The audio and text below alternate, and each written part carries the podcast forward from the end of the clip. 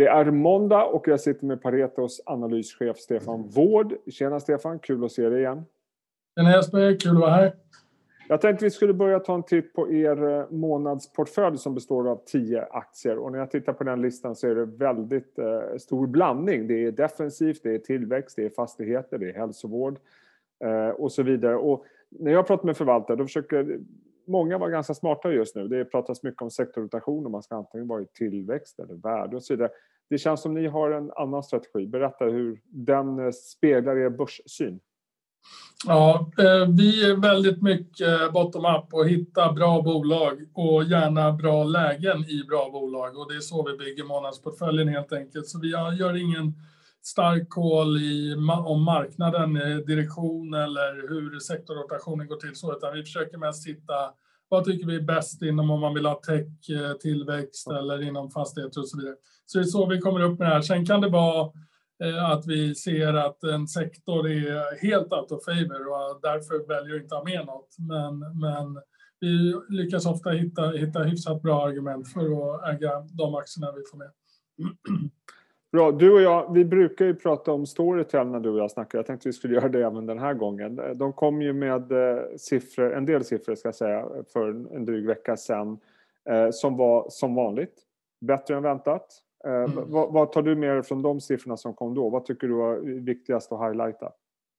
Ja, men de, precis som du säger så, så brukar de ju slå eller vara i linje med sitt guidance. Och det har ju med att de har så bra visibilitet i, i i verksamheten som kan lägga rätt precisa guidance.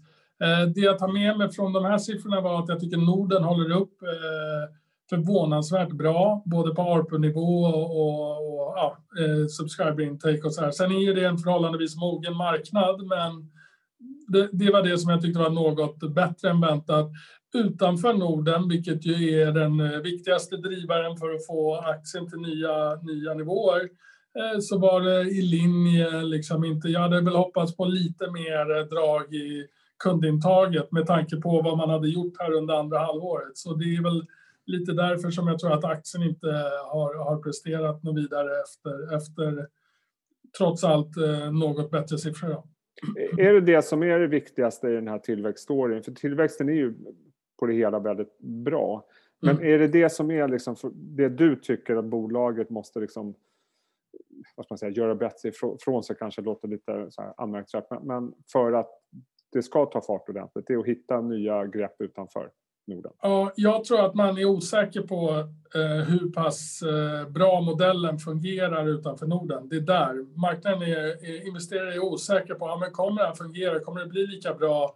Det är många variabler som skiljer sig lite. Om man tittar på till exempel Indien har de ett erbjudande ute nu som är nere eh, det, det är sådana här grejer som man börjar ändra lite i, i abonnemangsmodellen, vilket ju är jätteintressant tycker jag. Man kommer kunna adressera en större publik. Och då har man eh, tagit ett erbjudande där man har endast eh, marathi-språket i erbjudandet, alltså en tunnare, inget engelskspråkigt content är med.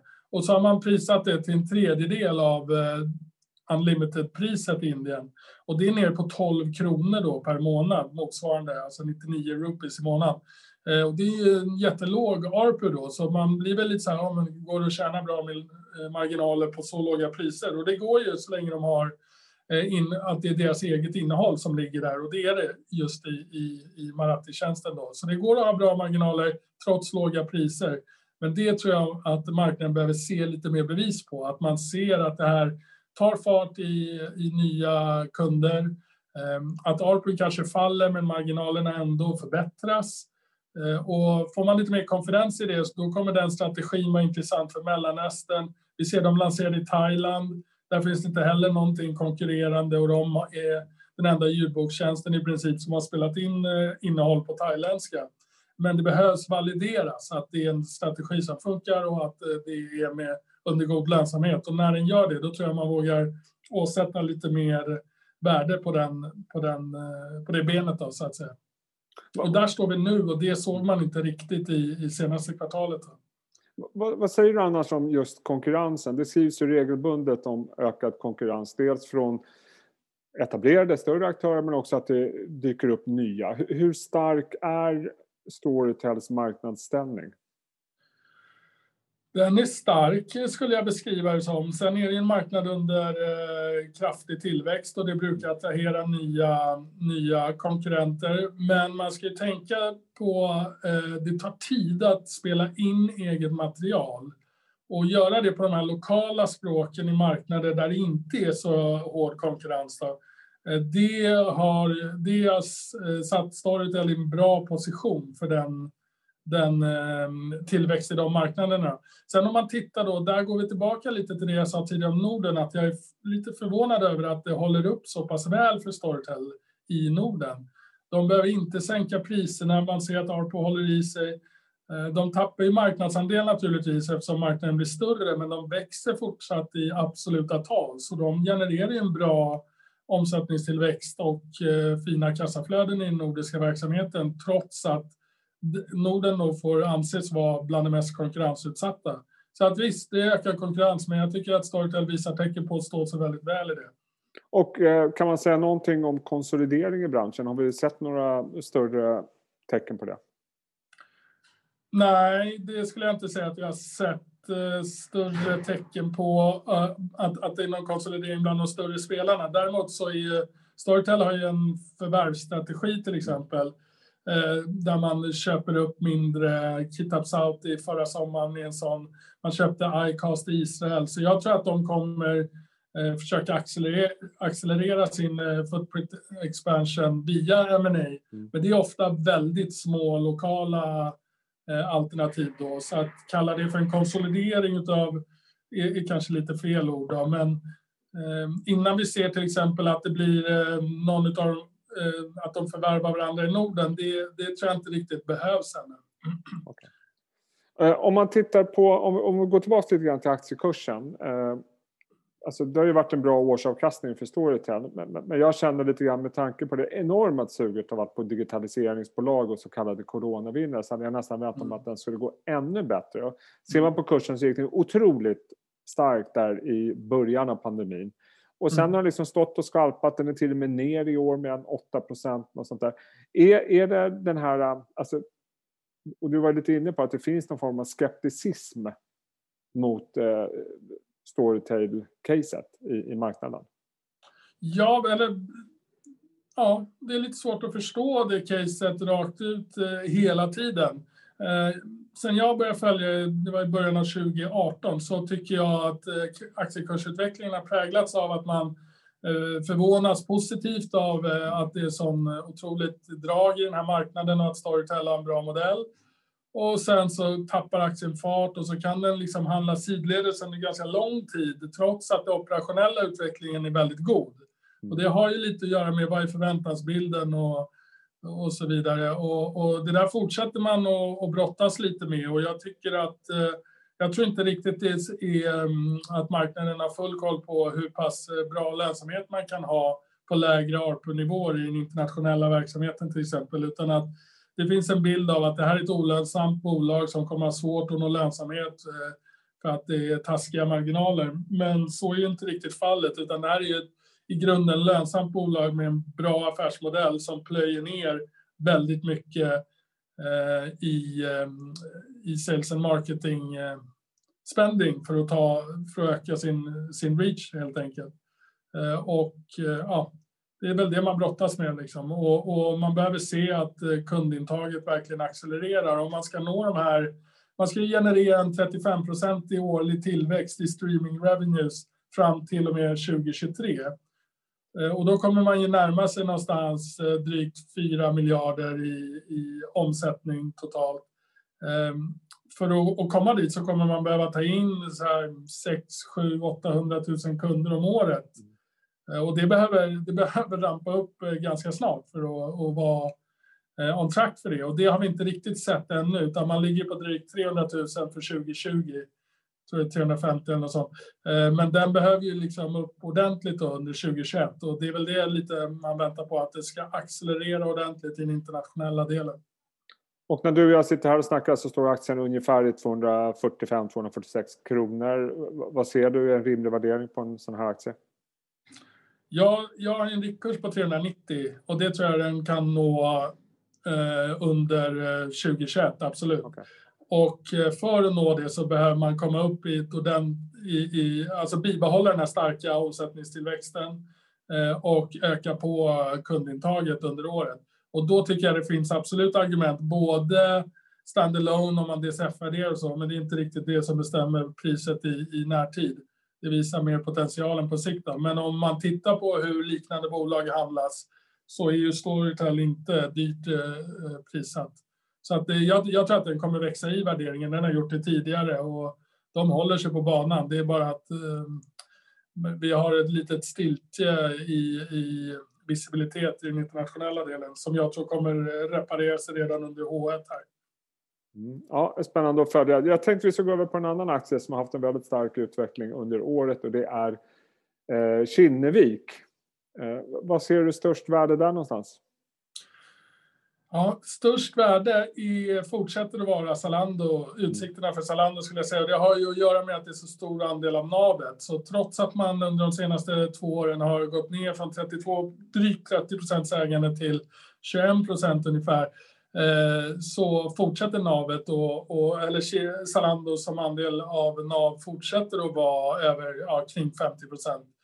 Eh, för att den utvecklas så pass väl. Och Zalando har verkligen stärkts under pandemin och ser ja. ut att vara i bättre shape än någonsin och kundbeteendet är där och deras plattform växer, antalet brands på plattformen ökar.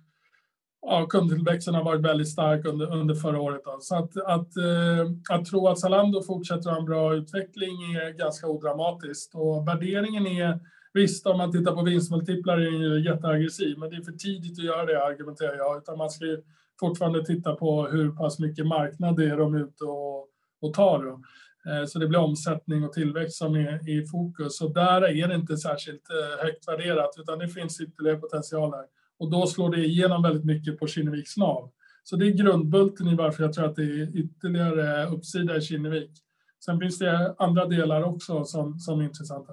För om man tittar på Zalando jämfört med till exempel Tele2, ett annat stort innehav i Kinnevik. Alltså de har ju haft motsatt eh, kursutveckling kan man nästan säga under senaste året där Tele2 tappat ganska mm. mycket och det är väl liksom en, ett svar också på liksom att man har liksom ratat mer defensiva placeringar på marknaden. Vad ser du kan hända där? Man har gått ner i Zalando, Tele2 är fortfarande en, en viktig puckel, tror jag de flesta anser, i Kinneviks portfölj. Vad, vad, ser du kan spela ut här framöver som kan få Kinnevik att skapa ännu mer värde?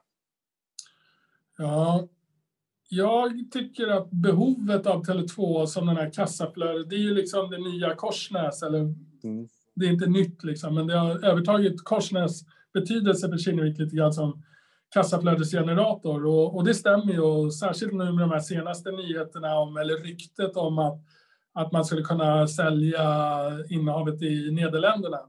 Så, så då kommer ju en stor extrautdelning högst sannolikt och, och där. Men även utan det så är det ju en bra eh, avkastningsprofil, alltså direktavkastningsprofil på Tele2 har varit och kommer fortsätta att vara. De har bra med, med utrymme för att eh, bibehålla en hög utdelning och det kommer ju Kinnevik till till del då.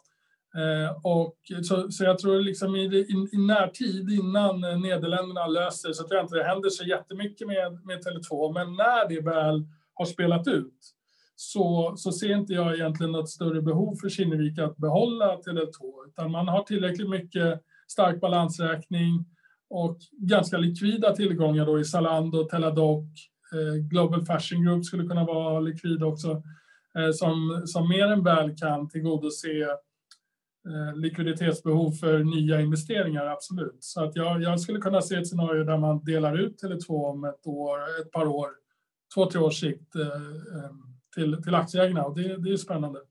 Jag tror det dessutom skulle överraska marknaden ganska mycket om man gjorde det. För jag tror inte det är någon konsensusbild. Vad tror du är liksom att säg att det skulle ske, att man, man eh, delar ut Tele2 och, eh, och du säger att man kan använda pengar till nya investeringar. Vad känner du liksom att Kinnevik skulle vara på väg då? Skulle det vara ännu mer mot digitaliseringsområdet där man varit framgångsrik? Eller vad ser du lite grann att Kinnevik är på väg någonstans på lång sikt? Ja, det skulle vara min, eh, min tes, absolut. Och jag tycker ju att de har ett så pass bra track record av att lyckas med nya digitala affärsmodeller, så det är ju det man vill se. NAV-tillväxt och fortsatt värdeskapande är större utanför eh, telekomsektorn helt enkelt. Och har man inte behovet av kassaflödena på samma sätt så, så, så skapar en mer intressant eh, profil tycker jag. Eh, så, att, så att det, det tror jag. Ehm, titta på häl, hälsosidan med de investeringar man har gjort där har varit otroligt eh, framgångsrika. Sen är det man kan inte ha den kravbilden kanske hela tiden, men eh, att se ytterligare kapital eh, allokerat till, till deras eh, healthcare-strategi är ju mer intressant än att, att se det i, i telekom, tycker jag. Ja, väldigt spännande att se vad som händer. Det hade varit onekligen en, en intressant affär. Avslutningsvis Stefan, lite kort. Hexatronic som jag vet är ett bolag som ni följer kom med en positiv vinstvarning förra, förra veckan var det väl, om jag minns rätt. Mm. Mm. Aktien gick väldigt starkt på det. Vad, vad tar ni med er från den eh, positiva vinstvarningen och vad gör det med er syn på aktien?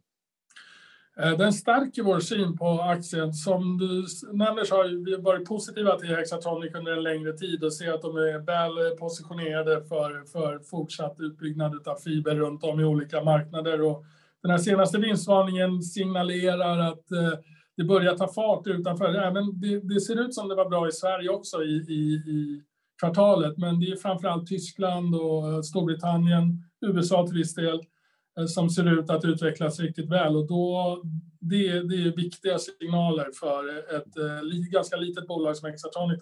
Och, så det, det stärker vår syn och höjer potentialen i aktien. Både, både om man tänker i omsättningstillväxt och i, i ren aktiekurstillväxt under 2021. Mm, ja, eh, ett intressant och bra case, eh, Hexatronic, helt klart. Eh, Stefan, väldigt kul att snacka med dig. Ser fram emot att prata mer med dig framöver och dina kollegor. Ha en riktigt bra vecka. Tack Jesper. Ha det bra.